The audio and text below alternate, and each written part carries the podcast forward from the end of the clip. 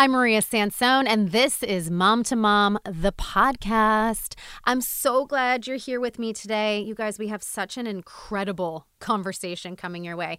I hung on every single word that my guest said because this was so interesting. So, today we're going to be talking about the power of high control groups like cults.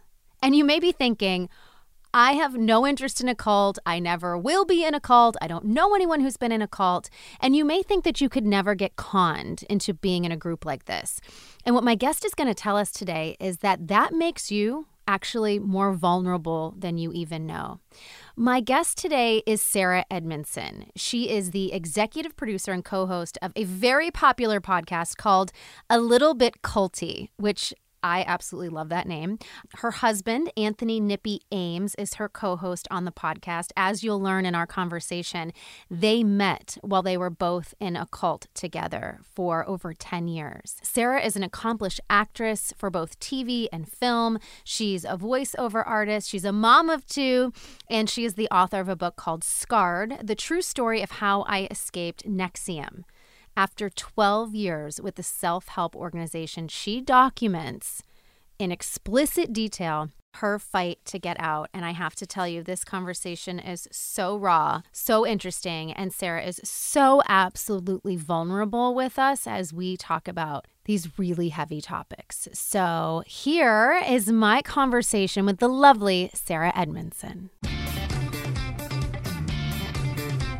Thank you so much for being here. So nice to meet you virtually. So nice to meet you as well. And I, I have to tell you, in prepping for this, I listened to one of your episodes and I normally only have time for cult content. So it was so nice to have a break and get some parenting content and some parenting tips. And I sent it to all my mom friends because we are always in overwhelm. So appreciate the um, break. So wow. thanks for that. Well, thank you so much. And in doing the research for this, um, I was blown away. I mean, this was not a space where really I had thought too much about it. Um, I think now that with the HBO documentary, The Vow that came out, it had a lot of people talking and. Um, cults have been exposed in a way that we haven't seen before. So for people right. out there who are watching, like I kind of said in the beginning, they're like, cults, this has nothing to do with me. Um, maybe I'll listen. Uh, people might be surprised just how vulnerable they can actually be. So, if you don't mind, kind of start from the beginning um, and talk about how you got involved in what became a nightmare, essentially. Sure. So, i w- I'll give you the cliff notes.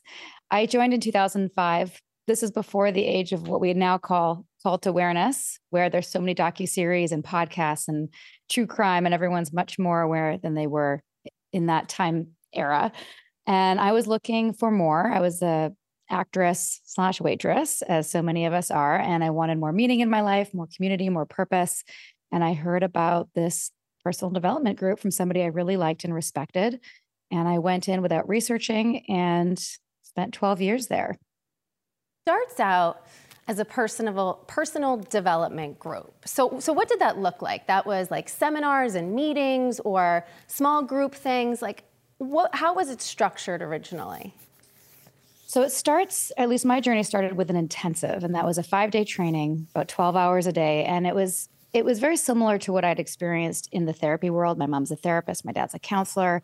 I've always been a seeker. I've always wanted to grow and develop myself and was had that growth mindset that I know you've talked about actually in your podcast.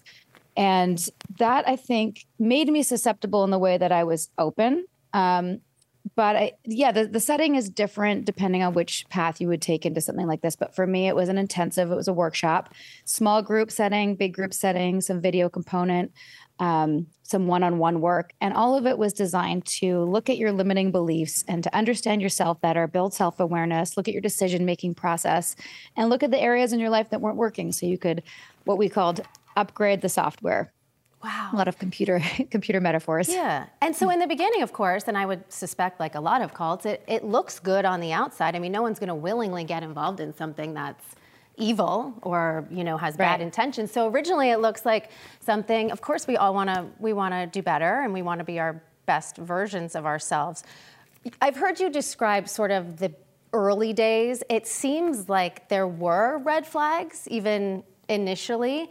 Um, but through that process of, I guess, becoming brainwashed, you kind of get talked out of listening to your gut. Talk to us about that a little bit. Absolutely. I mean, there's so many things that I now know to be red flags now that I've educated myself and gone on this journey to figure out how did this happen? And some of those red flags were circumvented by a very, I say smart loosely, but a, a, a strategic thing that the leadership did from the beginning, which is to say, you're here to grow. And when you're working on yourself and you're growing, it's out of your comfort zone. So you're going to be uncomfortable. Right. So we encourage you to, to stick it through during those parts and not to leave. And there's truth in that. I have done real therapy and it's uncomfortable to look at yourself and, and parts of yourself that you want to change. But the problem is, is that's also overlapped with your intuition. So my intuition right from the beginning was to get out and I ignored that. And I wish that I hadn't. And I that is one of my main messages for others. If they're part of something and they're and inside they're thinking something's not right, I don't even know what it is. And if you are committed to a group, like I was committed to also get my money's worth, and I was committed to working through my quote, my issues, my stuff. Every time something like that came up, I would go to somebody in the group who was able to talk me out of it, or in this case, now we now I know the term gaslighting, which I was not familiar with in 2005. So a lot of people stay with something that doesn't feel right because they want it to work. They want to be right about their choices, and they want to they want to grow. Or in, my case, like you said, be the best version of myself. And that's what I was mm. committed to do. Now, 12 years is a long time to be involved in something. So, did you have people on the outside, were there friends or family members who were trying to talk you about talk to you about this and and um, and ask you how things were going? Like, were there any red flags yes. for the people on the outside? Absolutely. And I'll have to say for the in the 12 years there was different stages of my commitment. I was a student, then I was a coach, and then I was a higher level coach. So there was different levels of my involvement and I also w- was able to keep a distance to a degree because I lived in Vancouver where the headquarters were in uh, upstate New York. So even though I was a devoted member, I wasn't as devoted as the people who moved, which I think would have been the biggest red flag for my family. I think that they were always a little bit concerned. Um, but at the same time, I was happy. I was able to go from a basement suite to a waterfront condo. I had a nice car. I I had a handsome husband at, at a certain point. It's still my husband, thank goodness. And I think that if you're looking in, uh, and same thing with some of my friends who are in other groups and religions, I go, well, I, I, think it's a little weird, but who am I to say? Right. You know, who am I to who am I to to to call them out on that? So I think there was a time when my mother wanted to have an intervention, but the rest of my family thought you know, she seems happy. People knew around me that it was that it was strange or culty. Nobody knows. Nobody knew what we know now about Keith and the leadership and what was actually happening behind closed doors. If they did, they probably would have gone to the police, including you, right? Me, myself as well. At Correct. that time. Hey, I want to let you know about this amazing initiative that we are doing with supporting our schools. It's our year round donation and supply drive.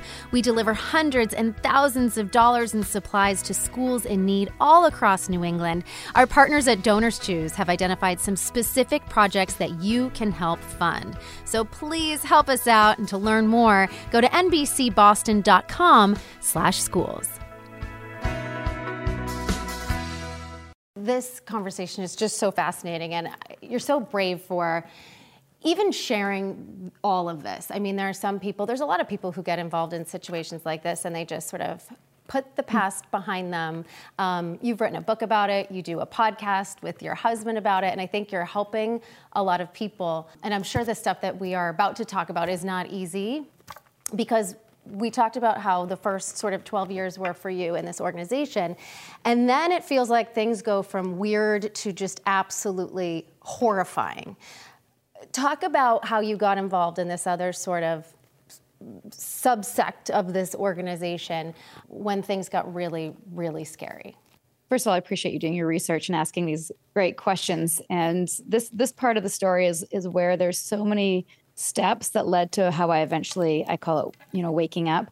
Uh, one of the reasons why I wrote the book is to give people that template because it didn't happen overnight. It wasn't like I joined this thing and agreed to, as now everyone knows, it got branded. It was a series of slow compromises over time. And ultimately, I said yes to the group as it was pitched to me as a women's group. And I I actually still believe in the power of I learned you said this in your in one of your podcasts. It takes a village yeah. to raise children. It takes a village to to even to grow. I, you can't do it on your own, I don't think. And I still think that unfortunately I, I bet on the wrong horse with this particular yeah. group.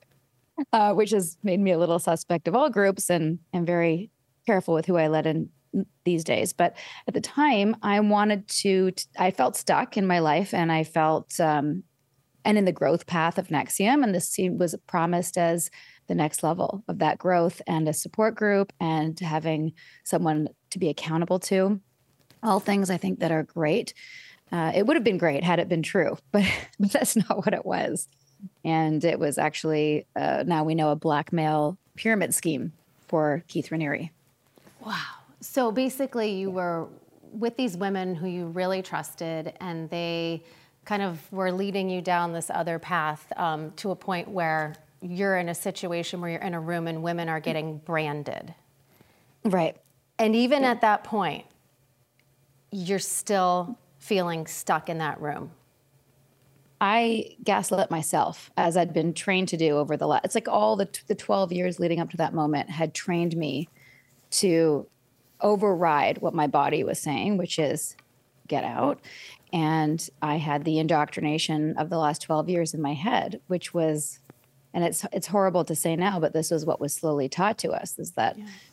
women are always looking for the back door. I was literally looking for the back door in this moment, and then I would catch myself going, "No, you got you said that you were going to do this. This is an initiation ceremony. It's going to be painful, and you're going to overcome it, just like somebody might overcome a Tough Mudder or some some physical right. challenge. And and and, I, and now I say to people that is a, probably a much safer thing to do. Yeah, I mean, to do see, what I did. You do see these seminars and these workshops and self-help things where people are walking on coals and different things happen. So how can people tell the difference? I mean, I do see similarities with a lot of organizations and groups, and like you said, multi-level setups. Um, how can you tell? Well, I, I, think it's important to look at the structure of, of the group overall. I, ultimately, when I joined NXIVM, I didn't do any research. I didn't know about the smoke and the fire that was there before. And once I was already committed and had done some research at that point, I was told that that was just a smear campaign because when you are doing good things in the world and you're a true humanitarian, there's always going to be pushback and people will try to take you down. There's always going to be haters, which is also true. So I think one of the most toxic things with all these groups is that there's truth mixed with lies, and you have to do your homework, and you have to find out um, with your own due diligence: ha- have people left? Has there been scandal? What does the group say about that? And if they dismiss all of all of the allegations as simply a scorned ex-lover or somebody, mm. a very common thing is just to say that they went crazy, which is of course what they said about me. Um, that's a real red flag and there's there's many many red flags along the way to before even one is asked to walk on coals or get branded or karate chop a cement block or whatever shave their head to prove that they're no longer materialistic or sit in a hot sauna to sweat out the demons. Like all these things and we've explored some of these topics excuse me in the podcast. The branding is is almost template to eh, like every single group has something like this where people are really being pushed in their physical comforts and their uh, emotional and spiritual comforts. And and um, what's inter- interesting for me about learning how these groups use structures like this across the board is that I actually didn't wake up from the branding itself. I actually was a, felt empowered in the moment because I thought that I had overcome something really hard, mm-hmm. which I did actually. What woke me up was finding out that the symbol, which I'd been told was a symbol for the elements, was actually Keith Raniere, the leader of NXIVM, the overarching yeah. company, um, his his initials, and that was the the seed of the rage that then fueled. Wow so what much of you, my. What were you told that that symbol was when it was happening? There were a couple things. One was that it was, and this is to be totally honest, that night was a bit of a blur, but it was either Greek or Latin or a symbol for the elements. There was a mountain shape. There was a uh, a symbol for the horizon. Um, you know, earth, air, wind, fire, and that was supposed to be us grounding. I mean, I, I, I could. It's not. It's like a ridiculous BS rhetoric of of um, a, a mishmash of different things because it was it was it wasn't true. It was right. Keith's initials K A R in a oh in a backwards gosh. monogram. So yeah. how do we get from the Sarah that's in that room on that night to the whistleblower? What is the timeline there that you, as you say, became awake? So I believe I got branded. Oh, I'd have to go back and look at the timeline, but it was in in I believe mid March, and no April. Sorry, and then a couple weeks later is how uh, a number of things happened. My business partner, the one who actually brought me into NXIVM was the one who helped me to get out, and he had been told certain things and didn't know about the branding. He had been told that there was a secret group of women that was being brought together and their first assignment was to seduce Keith. So he knew that there was sex involved. I didn't know about that. In fact, completely completely naively, we'd been told that Keith was celibate and I believed that for the for the duration of my time at NXIVM So he knew about that. I knew about the branding. We had a very forthright, honest conversation, and together we were able to figure out what was actually happening. This part, some of these scenes are in the vow because he was recording everything at the time because he was um, paranoid, as he should have been, mm-hmm. uh, because this is a very litigious group. Um, everything just fell apart. My whole belief about who Keith was, what the organization was doing, and of course, the rumors had been about about us being a cult for years were now very true in a very small instant. I, I what I call unraveled or woke up very, very quickly. But deciding to become a whistleblower, at first it was just we had to get out, we had to figure out how to escape. And that plan quickly evolved into we had to dismantle the company and and expose the truth. Going to the New York Times was a decision that we made as a group. I didn't do it by myself. It, it looked like it was by myself because I was on the cover showing my brand which was necessary to prove the physical abuse, which is the proof of the emotional abuse, which had been going on for decades. So that just, I mean, it it was it just felt like the right thing to do. It was very, uh, um, it was it was incredibly scary. More so, just n- not knowing how it was going to be uh, received, or if if it would um, lead to legal action, which of course it did. I think that if I'd known how quickly law enforcement would act at, at that point, I wouldn't have been as scared, but we didn't know. We didn't right. know how it was going to all unfold. Yeah, you had no idea, and you had been living mm-hmm. in this world for 12 years. Did you feel like you had support from family, friends um, during that time? That had to be so For the hard. most part, yeah, for the most part, I did have close family being like, "Are you sure you want to do this? Mm-hmm. Because mm-hmm. you know, one day your children are going to know this, and this is will be on Google, and they'll be able to find out." Um, I, I, I, it had to be done. There were so many women, especially women that I had brought in or had come in through my network, that were part of this secret women's group, and there were other women who were still involved with Keith and his inner inner circle, and I just felt like I had to free them. I, that was that was my my main motive at that point, and to make sure that the company was destroyed. I, and that and that was also really hard because this is a community that I'd loved for 12 years, and that's still a sadness that I grapple with that that's no longer. Hey, have you subscribed for the Hubbub newsletter yet? It is full of recipes, behind the scenes scoop, exclusive content that you're not going to see anywhere else, not even on the show. So go to nbcboston.com slash newsletter, drop your email, and you'll receive our newsletter every Wednesday.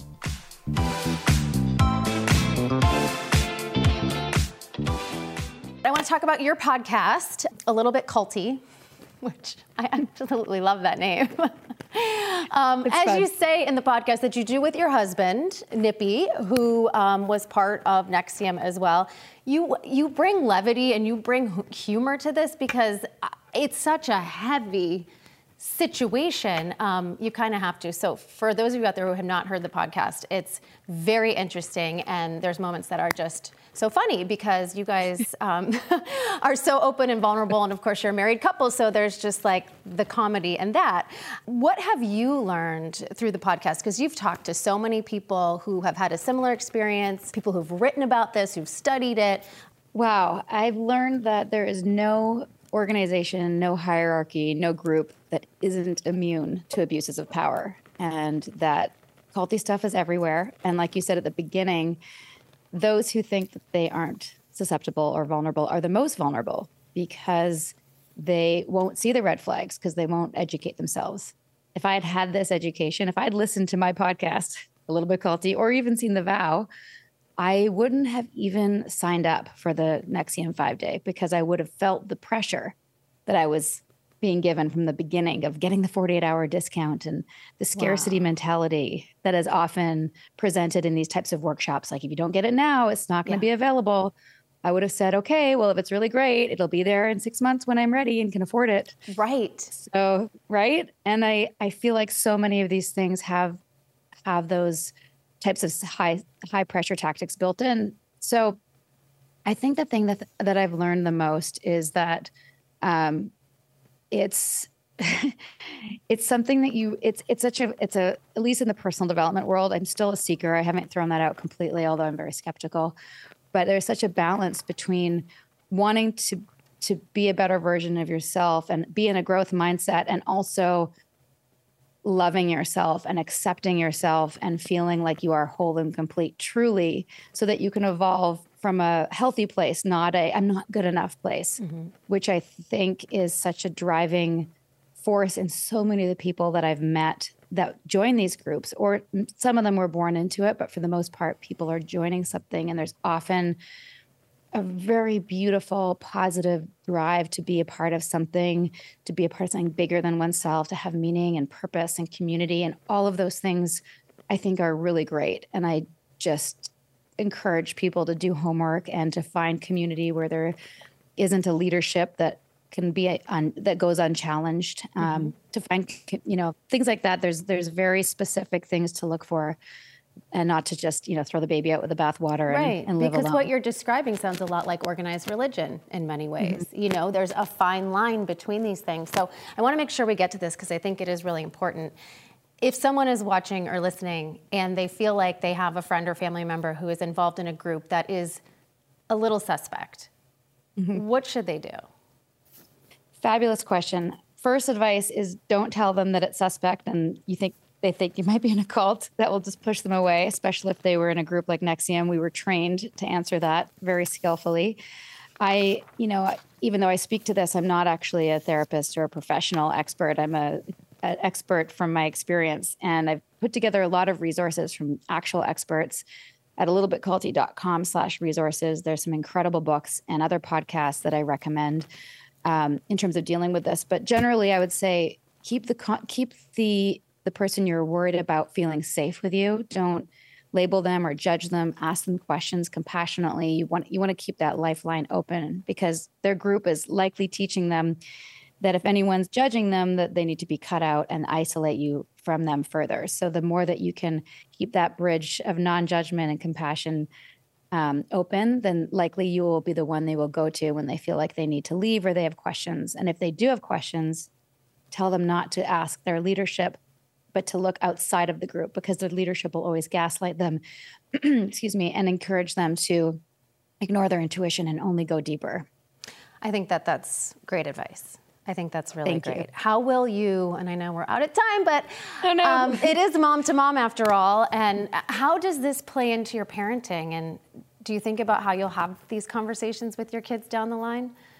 Absolutely. It's already started actually with my eight year old, with Troy. He's you know, he's being coached by people outside of our family, like in football and things like that. And I'm having him communicate with me, making sure that he's very clear about the feelings that might indicate something not good is going on, or if he feels uncomfortable, that he can tell that to me.